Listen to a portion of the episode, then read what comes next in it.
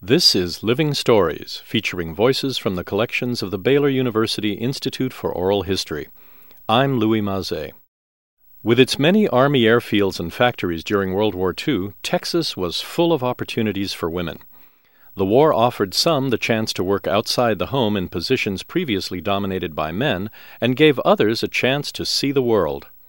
Cherokee County native Ona B. Reed remembers her time as a Rosie the Riveter, working on B 24 bombers and C 87 cargo planes at Consolidated Aircraft in Fort Worth.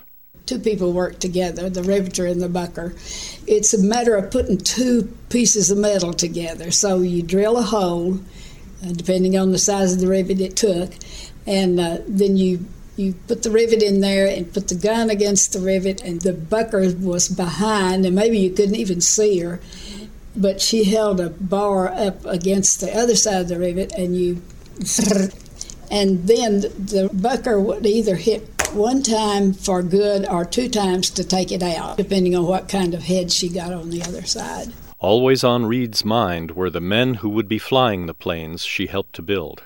They really emphasize this that every rivet should be perfect because just one little vibration and it can mess up the whole plane if it were right, was in a critical spot or something. Mm-hmm. So I thought about it a lot because I had a number of cousins who were pilots, and the man I married after the war was a pilot. So I had personal reasons to be very careful with what I was doing. Flora Wonneberger of Austin, who was in basic training when Japan surrendered, recalls her experiences as a volunteer for the Army Air Corps following World War II. From Scott Field, I went overseas as a flight nurse at Hickam Air Force Base, which was a beautiful place to be, and uh, stayed there, was flying in and out of Japan and the Philippines. What we would do, the planes didn't have enough gas, and you had to stop at every island just about on the way back and in Japan, they were still under the American control.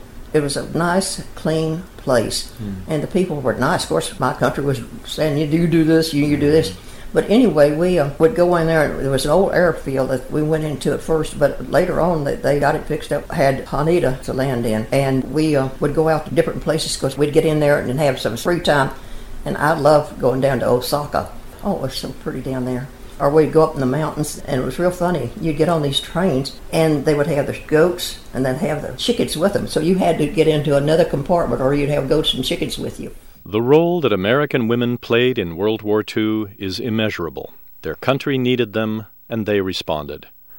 Their experiences during these years inspired many women to begin demanding equal rights for their gender at home and laid the groundwork for a second wave of the women's movement. Living Stories is heard every Tuesday on 103.3 FM, Waco's NPR. For more information about this program or the Institute for Oral History, visit us at baylor.edu slash living stories.